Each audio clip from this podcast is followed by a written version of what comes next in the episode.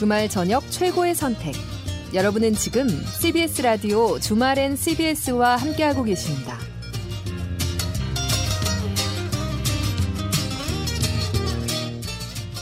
네, 주말엔 CBS 2부 시작했습니다. 앞으로 이 시간에는 어, 일부에서 다루지 못한 간추린 뉴스들을 간단히 소화해드릴까 합니다. 자, 먼저 대통령직 인수위원회가 방탄소년단 BTS의 소속사를 찾아 대중문화 발전 방안을 논의했습니다. 안철수 인수위원장은 오늘 오후 방탄소년단의 소속사 하이브를 방문해서 코로나로 문화 공연 산업이 굉장히 힘든데 정부에서 해야 하는 역할은 무엇인지 들려달라고 말했습니다. 다만 오늘 방문에서는 관심을 모았던 BTS 멤버들의 군복무 면제에 대한 논의는 이루어지지 않았습니다. 출범 40주년을 맞은 프로야구가 오늘 오후 서울 잠실야구장과 고척돔 등 전국 5개 구장에서 개막전을 시작으로 팀당 144경기의 대장정에 돌입했습니다. 이번 시즌에는 코로나19 이후 3년 만에 100% 관중 입장이 허용됐고 관중석에서 치킨과 맥주 등을 먹을 수 있지만 방역 수칙에 따라 육성 응원은 제한됩니다. NC 다이노스와 SSG 랜더스의 개막전이 열린 창원 NC파크에서는 프로야구 40주년을 맞아 그동안 한국야구위원회 총재가 개막을 선언했던 전통을 깨고 어린이 팬이 개막을 선언하는 이색 행사도 열렸습니다. 중앙방역대책본부는 화이자의 먹는 코로나19 치료제 팍스로비드 22만 2천 명분이 오는 4일과 5일 국내에 도입된다고 밝혔습니다.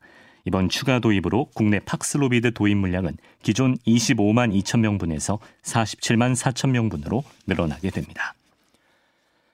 스리랑카에서 최악의 경제난으로 발생한 반정부 시위가 격화되자 고타바야 라자팍사 대통령이 전국에 비상사태를 선포하고 주요 시설에 무장 병력을 투입했습니다. 이는 수도 콜롬보에서 대통령 퇴진을 요구하는 수백 명이 거리로 나와 격렬한 시위를 벌인 지 하루 만에 나온 조치입니다. 스리랑카에서는 에너지난으로 순환 단전 조치가 이어지면서 최근에는 주민들이 매일 13시간씩 전기 없이 버텨야 하는 상황이 벌어지고 있었습니다. 추억의 SNS로 불리는 싸이월드가 오늘 2년 6개월 만에 서비스를 재개했습니다. 싸이월드 측은 140억 원을 투자해서 싸이월드 사진 170억 장, 동영상 1억 6천만 개를 복원했다며 미니룸과 사진첩, 일촌 맺기 등의 서비스를 이용할 수 있다고 설명했습니다. 하지만 일부 스마트폰에서는 싸이월드 앱 설치가 이루어지지 않거나 로그인 오류 등이 발생해 이용자들의 항의가 이어지기도 했습니다. 이상은 경향신문 제휴 CBS 노컷 뉴스였습니다. 주말엔 CBS 2부 첫 곡으로 스트레이 키즈의 Lonely Street 들었습니다. 오늘 또 우리 문학의 낭보가 있었습니다.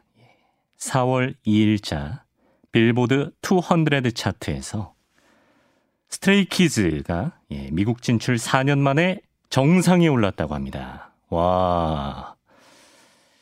이200 차트는 앨범 판매, 또 음원 다운로드를 중심으로 이제 기록한 차트인데 세계적으로 엄청나게 보고 들었다는 거죠. 이번에 미니 앨범 제목이 Ordinary입니다. 이상한이란 뜻의 어드와 평범한이란 뜻의 ordinary의 합성어. 그래서 이상하다는 거예요? 평범하다는 거예요? 약간 소리 없는 아우성 느낌인 것 같습니다. 아, 어쨌든, 예, 축하하는 마음은 가득한데, 어, 저도 이제 영락원은 아재가 되어버려서, 이 아이돌의 빠른 그 대세의 흐름을 잘 못 따라가고 있어요. 스트레이키즈는 멤버가 몇 명인지, 어떤 멤버가 있는지, 방금 검색해서 알았습니다. 슬프네요. 축구를 봐도 선수들도 이제 다 저보다 어리고, 저랑 동갑인 선수가 더러 있으면 노장이라 그럽니다. 어, 방송국에선 거의 아직도 막내급인데 예, 노장 선수라 그러더라고요. 아, 어떤 분께서 한화 이글스 졌어요, 강민하나님. 약간 좀 약올려 약올리고 계신 것 같은데 오늘 개막전에서 한화 이글스가 두산에 졌군요. 예, 6대 4로 졌습니다. 한화는 몇 년째 리빌딩을 하는 거예요, 진짜. 예. 아무리 뭐 부실공사, 졸속공사가 사회적으로 문제를 하지만 이 팀은 공사를 너무 진득하게 하는 것 같습니다. 아, 그리고 2부 초반에 싸이월드 다시 이용할 수 있다는 뉴스 들으시고 아, 내 도토리 내놔라 이놈들아 적어주신 분 계신데 저도 SNS를 안 하거든요. 그래서 사실상 진심을 다해서 한 마지막 SNS는 싸이월드였습니다. 근데 뭐 다시 뭐 살려볼 마음은 아직까지는 안 드는 것 같고 관심 있으신 분들은 미니미 구경도 하시고 예, 즐기시기 바랍니다. 아, 네, 잠 못 이루는 밤 바로 이어가겠습니다.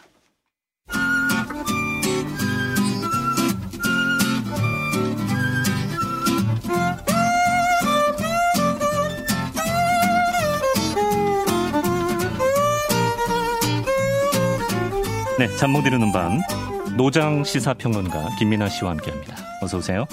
안녕하세요. 저 소장파입니다. 아, 방금 마이크가 들어갔나요? 아, 들어왔군요. 소장파다. 예. 네, 저는 소장파. 노장 아니고. 시사평론가. 예. 시사평론가 중에 너무 젊어서 저를 이제 이게 예. 아무래도 시사평론가들도 아, 시사평론가의 평균 연령은 어느 정도인가요? 모르겠는데 예. 시사평론가들도 나름대로 이제 성향들이 있다 보니까 음, 두 사람을 불러서 이제 균형을 맞추려고 많이 방송사에서 노력을 하거든요. 음. 근데 이게 두 사람을 불러서 딱 놨을 때 예. 한쪽은 너무 젊은 사람, 한쪽은 너무 이제 좀, 좀 이렇게 경륜 있으신 분 네. 이런 균형이 안 맞지 않습니까? 그렇죠. 예. 그래서 그런 여러 가지를 고려해서 이제 균형을 좀 맞추는데 어. 저는 이제 반대편에서 오실 분이 그 젊으신 분들이 예, 예. 많이는 없어가지고 없진 않습니다. 있긴 있는데 예, 예. 일정들이 안 맞으셔가지고 어. 제가 갈 수가 없어요. 그래서. 떠오르는 분들이 계시네요. 예. 예, 근데 그분들하고 일정이 안 맞아가지고 음. 네, 막 쫓겨나고 있습니다 요새. 네. 아, 그래요? 네. 스트레이키즈 멤버 몇 명인지 아십니까? 아니 오늘 그 단어를 여기서 지금 처음 들었어요. 지금. 무슨 제품명인 줄 아셨군요. 예, 뭐 새로 나온 게임인가 뭐 그랬는데. 스프레이 이름인가? 예. 예. 근데 요즘 같이 이렇게 엄중한 시기에 네. 뭐 어딜 다녀오셨습니까? 아, 저요? 네. 그냥 뭐 쉬었습니다. 지난주에. 아, 그래요? 예. 네. 쉬어야 돼요 사람은. 네. 예. 그냥 쉬었어요. 쉬면서 뉴스를 봤습니까? 아, 뉴스는 최대한 멀리 하려고 했죠. 네. 예. 그 일주일 쉬, 쉰 다음에 뉴, 뉴스를 일주일 쉬면 네. 세상이 바뀌어 있어요. 세상이 바뀌어 있고 스트레이키즈가 네. 빌보드 1위를 하고. 예, 그러니까요. 그렇습니다. 어, 이거 오늘 처음 알았네. 네. 자, 어쨌든 축하드리고요, 스트레이키즈. 자, 오늘은 어떤 얘기 해볼까요? 축하드린다고 그래서 감사하다고 할 뻔했는데 제 얘기는 아니었거든요. 예. 오늘은 이제 신고 권력 갈등이 계속되고 있다. 이 얘기가 자꾸 나와가지고 음, 아 이게 왜 계속 이러냐. 그러게요. 네, 아마 청취자분들도 이제 비슷한 생각 하실 것 같아서 음. 그 얘기를 하고 그다음에 지방선거의 대진표가 뭔가 짜여지는 것 같은데 음. 어떻게 될 것인가 잠깐 생각을 해보겠습니다. 네.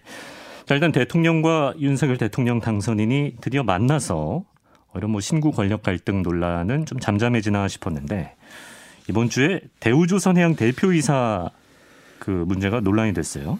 그렇습니다. 이 조선일보 등의 보도가 일단 이제 있었는데 어, 이 언론이 뭐라고 보도를 했냐면 박두선 신임 대우조선해양 사장이 이제 탄생을 했는데 음. 이 사람이 어, 문재인 대통령의 동생인 문재익 씨하고 어, 이 대학 동기더라. 음. 네, 그래갖고 이게 어, 이런 일이 있네요. 뭐 이렇게 놀랍다. 네, 대통령 동생의 동기. 그렇죠. 예. 이렇게 보도를 했습니다. 예. 근데 이제 인수위 원일이 수석 부대변인이 이 보도를 거론을 하면서 어, 브리핑을 했는데 어, 이게 어, 이 새로운 또 알박기 인사의 어떤 사례다. 네네. 그래가지고 어, 이런 거는 문제 아니냐 뭐 이렇게 문제 제기를 한 거예요. 네. 청와대가 바로 이제 여기에 대해서는 반박을 했습니다. 음. 어, 이 사실 무근이다 그런 의혹은 네. 그리고 오히려 이 지금 인수위가 대우조선해양 사장 인사에 눈독을 들이고 있는 거 아니냐 뭐 이래 이랬고 근데 다음 날 또 박수현 어, 국민소통수석이 나와가지고 어, 이거는 인수위에서 사과를 해야 된다 어. 사과를 또 요구하고 네. 그런 상황이 벌어졌습니다. 그러니까 인수위가 아니 우리 문제 제기는 그냥 상식적인 문제 제기를 한 건데 음. 어, 왜 이렇게 감정적으로 반응을 하느냐? 어. 우리는 대우조선해양이 어쨌든 상식적으로 운영됐으면 해서 음. 한 얘기다. 뭐 이러면서 분위기가 이제 이상해진 거죠. 이게 청와대도 굉장히 적극적으로 대응을 했고. 그렇죠. 이게 무슨 일인가? 네. 다들 어안이 벙벙할 것입니다. 근데 대우조선해양은 민간 기업인데 알박기 인사라는 근거는 어떻게 봐야 될까요? 그러니까 이게 정리하면 이런 얘기예요. 이제 대우조선 해양이라는 건 지금 말씀하신 것처럼 민간 기업이지 않습니까? 근데 여기 지금 공적 자금이나 이런 게 투입이 돼 있기 때문에 산업은행이 어, 55%의 지분을 가지고 있어요. 음. 이 상태가 된 지가 오래됐습니다. 예. 그래서 기회만 있으면 대우조선해양을 빨리 민간에 매각을 해야 된다. 그러니까 산업은행의 목표는 산업은행의 목표는 대우조선 대우조선해양을 매각을 하는 거예요. 근데 이게 아무래도 이제 규모가 큰 회사다 보니까 이게 잘 안 됩니다. 이번에도 현대중공업에 매각을 하려다가 이게 잘 안 됐어요. 아무튼 여러 네네. 가지 이제 복잡한 문제 때문에. 어. 그래가지고 아직도 지분을 이 55%를 가지고 있는데 그런데 어, 대우조선해양의 이제 사장 선임 절차를 거치는 과정에서 그러면 대주주의 입김이 나름대로 있지 않았겠느냐. 이게 이제 인수위의 문제 제기의 핵심입니다. 예. 어 그리고 이제 어 금융위가 어 이게 산업은행을 관리 감독하는 건 또 금융위원회잖아요. 음. 금융위가 정권 교체기에는 이렇게 인사를 좀 자제해라, 자제해라 네네. 이런 지침을 또 이렇게 전달을 했는데, 네. 근데 산업은행이 이 대우조선해양 사장 선임 절차를 이제 강행하는 것처럼 이제 돼버린 거 아니냐. 음. 그러니까 이 금융위원회가 인사를 자제하라는데도 불구하고 이렇게 이제 진행한 게 이유가 뭐냐 이것에 대해서 의심을 이제 하고 있는 거죠. 예. 그러니까 뭔가 산업은행이 청와대의 왜냐하면 이제 문재인 대통령 동생의 동기 동창이다 뭐 이렇게 되니까. 예. 청와대의 어떤 민원을 들어가지고 이 사장 인사 이렇게 한 거 아니냐 예. 이렇게 접근하고 있는 건데 예. 여기에 대해서 그러면 조선 이 대우 대우조선해양하고 그다음에 산업은행하고 나름대로 해명이든지 설명이든지 했을 거 아닙니까? 예. 그 얘기를 들어보면 이런 얘기입니다. 네. 일단 어, 사장 선임 절차 자체가 이전 대표이사가 임기가 만료됐기 때문에 새로운 대표이사를 선임을 해야 되는 거고 네. 그 필요성이 있어가지고 절차를 한, 절차를 진행한 것이고 네. 심지어 이 절차는 대선 이전에 진행이 됐다. 그러니까 알박기 인사라는 거는 정권이 바뀔 것이기 때문에 음. 그것을 예상하고 빨리 우리 편을 빨리 여기에 심어 놔야겠다. 음. 이렇게 해가지고 하는 게 알박기 인사잖아요. 네네. 근데 대선 전에 진행이 정말 됐는- 몰라요. 네, 진행이 됐는데 네. 그때부터 대선에 질 것을 예상하고 뭐 했다는 거냐. 음. 이게 이제 어 사실이 아니다 이런 거고. 그다음에 만약에 이게 낙하산 인사라든지 뭐 대통령의 동생과 무슨 연관 있는 인사여가지고 어 이렇게 나오는 그런 인사다라고 했으면 분명히 내부에 논란이 막 있고 싸움이 일어나고 이러지 않았겠습니까? 음. 예. 근데 별 얘기도 없고 뭐 아무 잡음이 없었다는 거예요. 네. 왜냐하면 이 박두식 신임 사장이 이 회사에 36년을 다녔습니다.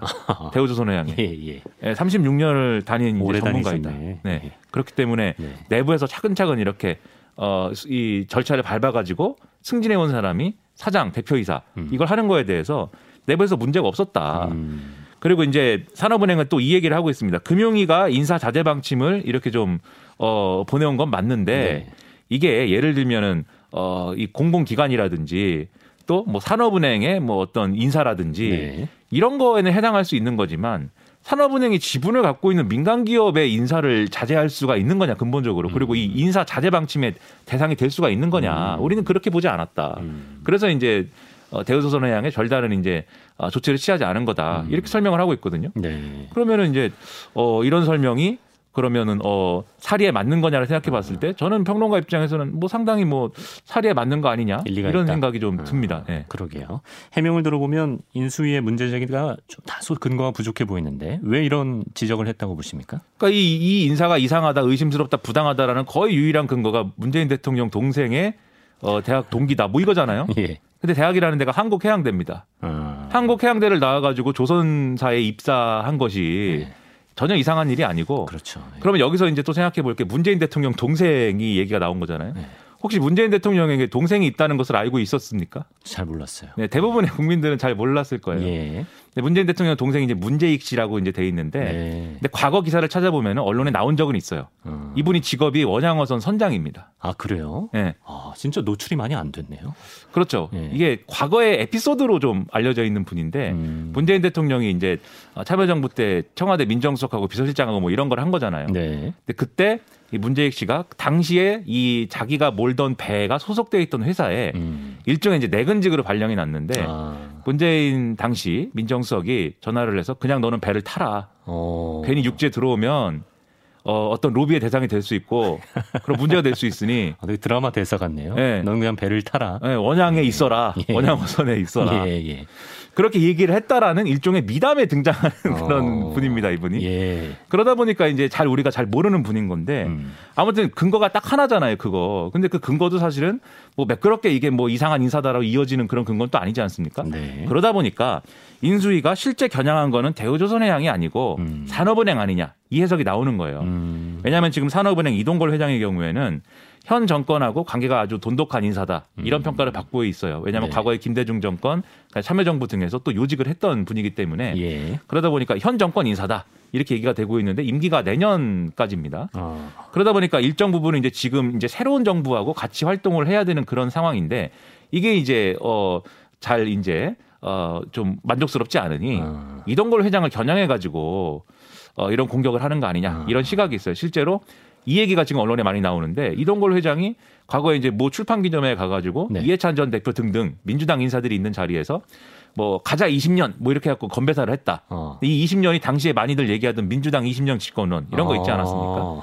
그런 얘기 아니냐 이게 아 그래요. 네, 편향적인 인사다. 예, 이 보도 예. 같이 나오거든요. 네. 그러니까 이거를 이제 겨냥한 거 아니냐. 음. 그리고 지금 또 산업은행과 지금 인수위 간에 약간 갈등 소지가 있는 게 어, 윤석열 당선인이 공약한 것 중에 산업은행 본점을 부산으로 옮기겠다 이 공약이 있습니다. 네. 규정 발전이나 이런 걸 해야 되니까. 예, 예.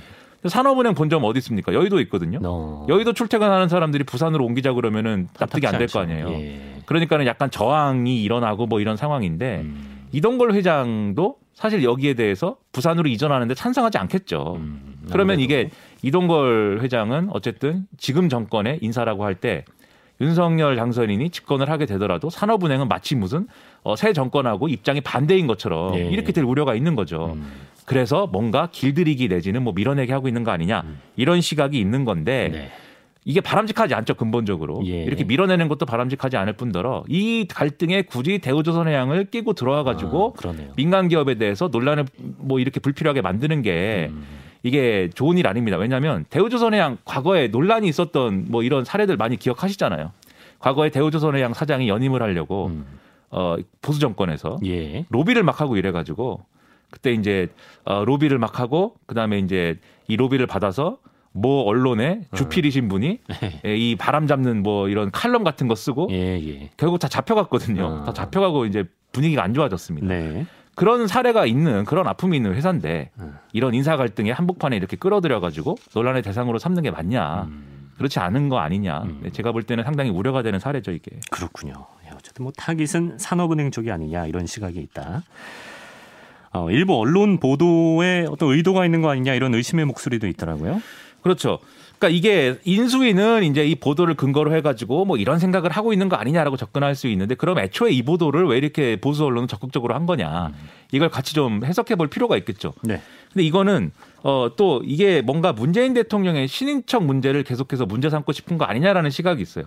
그러니까는 지금 문재인 대통령이 어 과거 정권의 이제 다른 이 대통령들은 어쨌든 친인척 문제라든가 측근 문제가 항상 있었잖아요. 그 정권 말이 되면은 그게 뭐 비리나 이런 것들로 이제 나와가지고 검찰 수사를 받고 이랬는데 예. 문재인 대통령은 정권 말에 이제 그런 게 지금 없습니다. 어, 그렇죠. 국민의힘은 그게 이제 검찰을 장악해가지고 수사를 못하게 해서 없는 거다. 하. 실제 수사를 잘 해보면 있을 것이다. 이렇게 접근하고 있지만 어쨌든 없어요. 네. 없으니까 어 이게 상당히 윤석열 당선인과 새 정부에는 그리고 이제 보수 정치의 입장에서는 아. 이게 부담스러울 수 있다라고 보는 시각이 있어요. 왜냐하면 음. 지금 이제 문재인 대통령의 국정수행 지지율하고 윤석열 당선에 대한 당선인이 앞으로 국정을 잘 하겠느냐라고 하는 여론조사에 이제 응답한 사람들의 응답을 보면은 네, 네. 문재인 대통령의 국정수행 지지율이 오히려 더 높다. 네. 이런 보도도 나오고 막 이러지 않았습니까? 그 동안이랑은 다른 거죠. 그렇죠. 예. 원래는 이제 이 현직 대통령이 지지율이 이렇게 막 이렇게 국정수행 지지율이 바닥을 기고 네.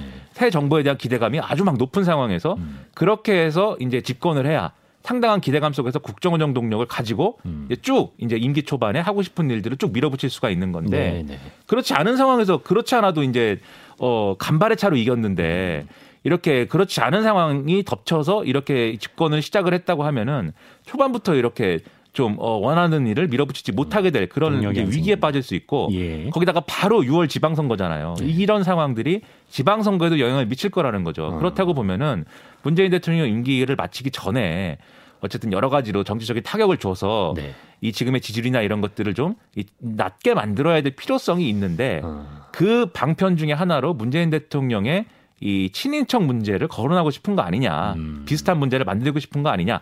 그래서 이제 문재인 대통령의 동생 얘기가 나오니까 보수 언론이 적극적으로 보도한 거 아니냐. 음. 이런 얘기를 이제 민주당 측 인사들이 많이 하거든요. 네. 제가 볼 때는 그런 의, 의도도 의심해 볼 만하다. 그래요. 음. 뭐 저는 일단은 이제 그런 생각이 드는 게 이거 하나만 갖고 얘기하면 제가 볼 때는 그건 근거 없는 얘기지만 네, 네. 지금 또 열심히 이제 또 보도를 하고 있는 게 김정숙 여사의 아. 옷 얘기잖아요, 지금. 옷감 얘기. 그렇죠. 이두 어. 개를 묶어서 보면은 아 뭔가 문재인 아. 대통령의 이 배우자 그리고 뭐 친인척 동생 이런 얘기를 굉장히 하고 싶어 하는 그런 의도가 있는 거는 또 분명하고 아. 그 배경이 정치적인 어떤 맥락이라는 거는 사실 해볼 수 있는 해석인 거 아닌가 음. 저는 그런 생각이 좀 듭니다. 해볼 만한 해석이다. 그렇죠. 자 그러면 김정숙 여사 옷감 문제는 어떻게 보십니까?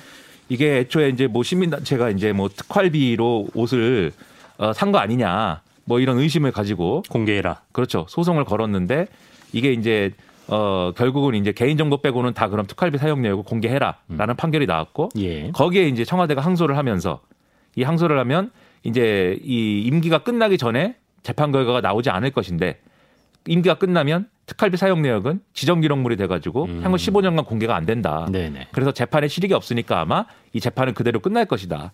이렇게들 많이 예상을 하는 상황이어 갖고 이 논란이 불거진 거거든요. 예. 근데 제가 볼 때는 이건 문제의 성격의 층위를 좀 나눠야 됩니다. 그래서 첫 번째로 특활비와 관련돼서는 지금 특활비에 대한 비판은 워낙 여러 가지가 있었잖아요. 네. 영수증 없이 쓰는 돈이다, 눈먼 돈이다, 정치권이 마음대로 한다, 또는 이제 청와대라든가 국정원이라든가 네. 이거 가지고 사실상의 통치자금으로 쓰면서 어, 국민들의 견제와 감, 감시와 견제의 이 대상이 되지 않고 있다. 음. 이런 비판이 많이 있었기 때문에 그렇죠. 국가 안보라든가 뭐 이런 부분에 있어서 이제 공개할 수 없는 것도 있겠지만 음.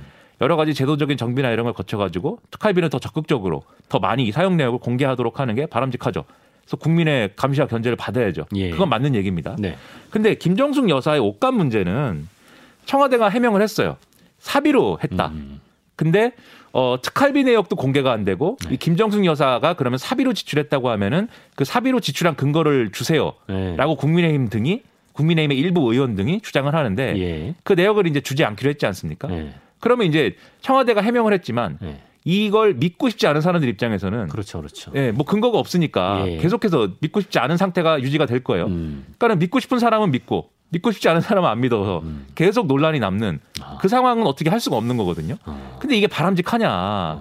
이게 바람직하지 않다라고 하면은 앞으로 그러면 영부인의 옷값이라든가 이 의전 비용 문제는 어떻게 처리해야 되는 거냐? 예. 이걸 사실 얘기를 해야 된다는 거죠. 네. 근데 지금 뭐 인터넷 여론이라든지 언론 보도라든지 이건 다 무슨 뭐 김정숙 여사의 무슨 사치 무슨 뭐 옷이 몇 개냐 뭐 가격이 얼마냐 이 얘기만 하고 있는데 예. 그게 아니고 이게 매 정권마다 마지막에 가서 이 얘기를 한다 그러면 그것만큼 또 혼란스러운 게 어디 있습니까? 음.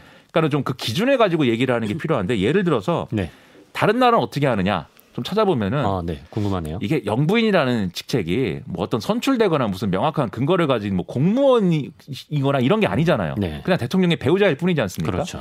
그러니까 옷값이라거나 이런 의전 비용은 사실 또 정부 재정으로 어 이렇게 좀 보조해 주기가 어렵다고들 생각을 하는 것 같아요. 음. 그래서 다른 나라에서도 네. 이 부분은 이제 대통령 내외 사비로 이제 좀 지출하거나 이런 어. 경우들이 많이 있습니다. 예. 다만 미국의 경우에는 이게 예를 들면 어느 행사에 이제 영부인이 어떤 옷을 입고 왔는데 네. 그 옷이 얼마짜리고 어떤 브랜드고 그다음에 뭐 이 옷의 의미는 뭐고 이런 것들을 언론이 취재를 해요. 어. 그러면 이거를 이제 백악관이 잘 설명을 해줍니다. 물론 네. 정권에 따라서 설명을 잘 해주는 정권도 있었고 별로 설명하고 싶지 않은 정권도 있었고 뭐 이랬긴 예. 했는데 예.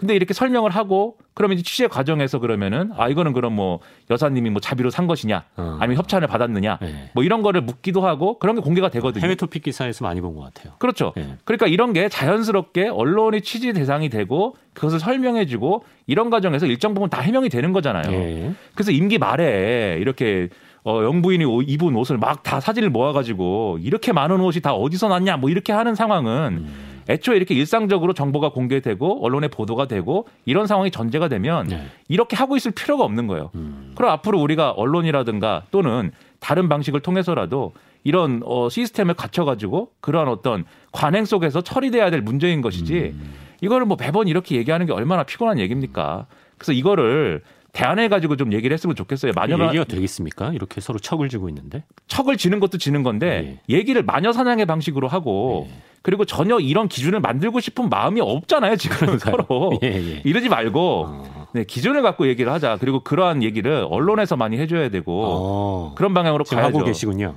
예? 그 뭐- 얘기를 하고 계시군요. 저도 하지만 네, 주말엔 CBS가 지금 하고 있는 겁니다. 이간민이 진행하는 주말엔. CBS가 얼마나 훌륭한 프로그램입니까? 다른 그러니까. 언론에서도 열심히 해달라. 네. 예. 아, 6월 지방선거 얘기로 좀 넘어가 보겠습니다. 이제 대진표가 슬슬 이제 나오고 있는데 일단 민주당 송영길 전 대표가 서울시장 출마를 선언한 거죠. 이게 좀 애매하긴 합니다. 근데 선언했다고 봐야겠죠 우리가. 공식 선언했다 이렇게 표현하던데. 예. 그러니까 어떻게 얘기해도 어쨌든 찹쌀떡처럼 알아들어야 되니까 이게 SNS에 이렇게 올린 거예요. 네. 오늘부로 서울 시민이 되었다. 그렇죠? 네, 그 왜냐하면 이제 어 4월 2일까지 주소지를 이제 나, 자기가 출마하고 싶은 지자체로 지금 옮겨야 되기 때문에 예. 서울 시민이 되었다 네. 이렇게 쓰고 그 다음에 이제 전략 공천이라든가 추대는 내가 어, 기대하고 있는 게 아니다. 어. 또 이렇게 썼어요. 그러니까 어쨌든 서울시장에 출마하겠다라고는 얘기 안 했지만 네. 혹시 출마할 것 같으면 주소지를 안 옮겨가지고 출마를 못 한다든지 이런 상황은 내가 일단 처리했다. 어. 그러니까 출마하려 출마하자고 하면 할 수 있습니다, 여러분. 이렇게 밝힌 거예요. 그러면 관하는 게 더 이상할 것 같은데요. 그렇죠. 근데 예. 이게 어떤 맥락으로 해석이 되고 있냐면 네. 이게 예를 들면 송영길 전 대표가 서울시장에 나가는 게 뭐 맞냐 틀리냐 뭐 이런 논란도 있지만 네. 어, 지금 송영길 전 대표가 하고 싶은 얘기는 어, 서울시장이 민주당 입장에서는 이번에 서울시장 선거 굉장히 어려운 선거가 될 것으로 예상이 되기 때문에 이전에 이제 재보궐선거 결과를 봐도 그렇고 네. 대선 결과를 봐도 그렇고 부동산 민심도 있고. 그렇죠. 지금 오세훈 시장이 현역이라는 것도 그렇고 다 종합을 해보면 민주당이 이길 수 있는 선거냐 음. 그렇지 않다 이런 평가가 많이 있기 때문에 다들 출마를 지금 꺼리고 있는 겁니다. 후보 난이에요. 그렇죠. 예. 이 후보는 아니 후보가 없어가지고 나뉜 거죠. 예. 그러니까는 아 그렇다고 하면 그렇, 그렇다고 해서 서울시장 후보가 우리 당에 없으면 안 되니 음. 민주당에서는 내가 그러면은 할 수 없이 나가야 나가야겠고 총대 매는 느낌? 그렇죠. 그런 것들을 여러분이 원하기 때문에 내가 나가겠습니다. 음. 이렇게 얘기를 해야 되는데 네. 이게 전 당이 뭉쳐가지고 송영길 전 대표 제발 나가주십시오 이런 상황이 아니에요. 네, 네. 그러니까는 적극적으로 내가 하겠습니다라고 말하기도 뭐하고 아. 그렇다고 해서 안 한다고 얘기할 수도 없, 으니 왜냐하면 본인도 마음이 있는 거죠. 그래 결론적으로 얘기하면 예. 그 SNS 글은 그래서 종합적으로 보면 네. 결국은 송영길 전 대표가 마음이 있다는 얘기 아니냐 서울시장 출마에 예. 그걸 보여주는 글이다. 아. 그렇게 돼서 결국은 출마로 네. 어, 출마가 되지 않을까라고들 이제 다 확정적으로 이제 생각을 하고 있는 겁니다. 당 내부에서 탐탁치 않아 하는 분들은 어떤 입장인 거예요? 그러니까 이런 얘기를 하고 있는 거예요. 첫째 네. 명분이 없다. 그 송영길 전 대표가 어쨌든 대선 패배에 책임이 있는 이제 대표인데 네. 바로 지방선거 출마하는 게 이제 명분이 되겠느냐? 그게 음. 선거에 긍정적인 영향이 있겠느냐? 음. 두 번째로 송영길 전 대표가 이제 대선 기간에 86 용태론이라든지 이런 거 얘기하면서 불출마 선언했었잖아요. 네. 바로 근데 이 3개월 만에 어떻게 나오냐? 음. 그런 그거에 그게 실리적으로 이제 영향이 있겠느냐 이런 부분들은 지적을 하고 있는 건데 네.